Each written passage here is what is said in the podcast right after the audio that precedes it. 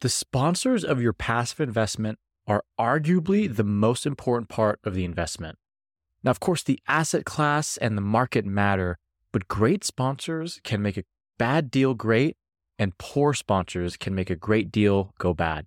In this episode, we'll talk about a few key things we look for in strong sponsors. And at the end of the episode, I'll reveal the one question that nobody is asking sponsors that could prevent you from investing in a poor sponsor. This is the Passive Real Estate Strategies Podcast, where we educate career driven individuals who have tapped out their earning potential, learn about passive real estate investing so you can continue building your wealth without compromising your time or taking on more responsibilities. I'm your host and managing partner at Realm Investors, a multifamily syndication group who has helped multiply millions of dollars for our passive investors. Thanks for tuning in, and let's get on with the show. Now, there are three key things we look for when looking for sponsors. And at the end of the episode, I'll talk about one question that I recommend all passive investors ask a sponsor and why. Now, the first thing we look for is the team behind the company that you're investing with. Now, I want to know how it's structured. Is it a giant conglomerate with partners who I'll never meet and dozens or possibly even hundreds of staff? Or is an individual syndicator who may wear every hat in the company? Now, there isn't a wrong strategy to go with, whether it's a huge company or a smaller operation, but each have their advantages, and you should understand what those advantages are before choosing your investment. Now, I like to hit a balance between the two. I don't want an individual investor because I don't believe it's efficient or reasonable to expect one person to be the expert in all the aspects it takes in running an effective investment business. But I also don't want to be another cog in a wheel of a giant organization where I may just be another ten, twenty thousand dollars in a quarter billion dollar fund and my point of contact is an investor relations employee who could possibly change every month or every few months. Now, with the team comes experience. Now, lots of people think that the person they're speaking with needs to have decades of experience in this field to be successful, but I don't agree with that being the case. I want to look at the experience of the total team. And it's okay to have a few people on the team that are a bit newer as long as they're backed up with some great experience. It might even be beneficial to have a combination of experiences because you blend old school with new school strategies and learning and technology to really create a full circle of experience. So that's the first one is the team and the team's experience. And again, there's no right or wrong answer and you don't have to believe what I believe about them, but you should understand how the team is structured and what the team's experience is and make sure that you're comfortable with it. Now, the second thing we ask about is average deal outcome.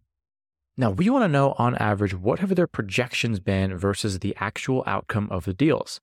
An example could be that they have an average projection of a 5% cash on cash, a 10% annual return, which would be really low, uh, but for ease of numbers, we'll do 10% here, and a 15% IRR.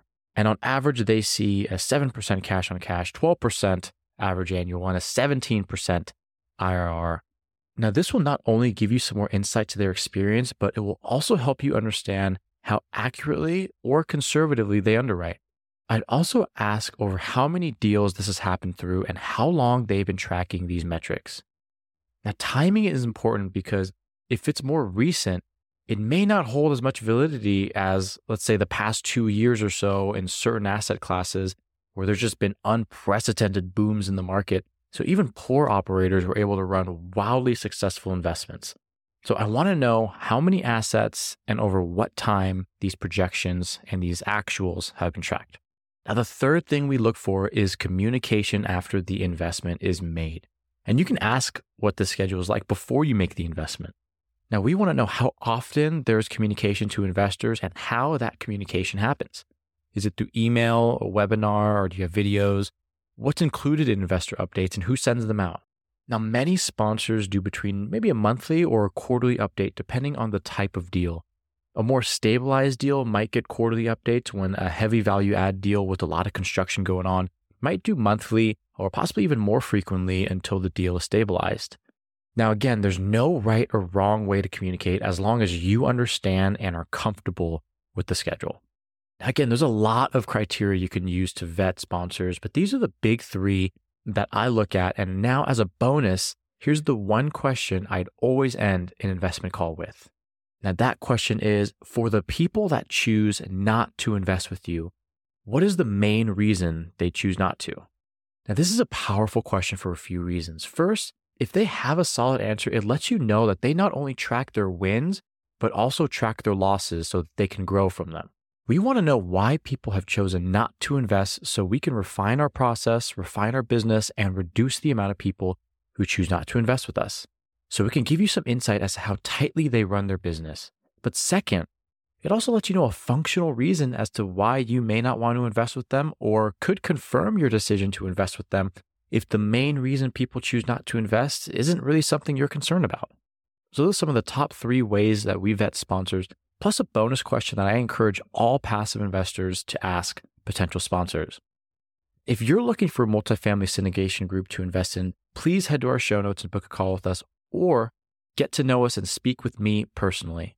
If you're looking for more information on passive investment strategies, download our free ebook, The Definitive Guide to Passive Real Estate Strategies, also linked in the show notes. Thanks for tuning in, and we'll see you on the next episode. Well, that's it for today's show. Make sure you subscribe so you don't miss any future episodes.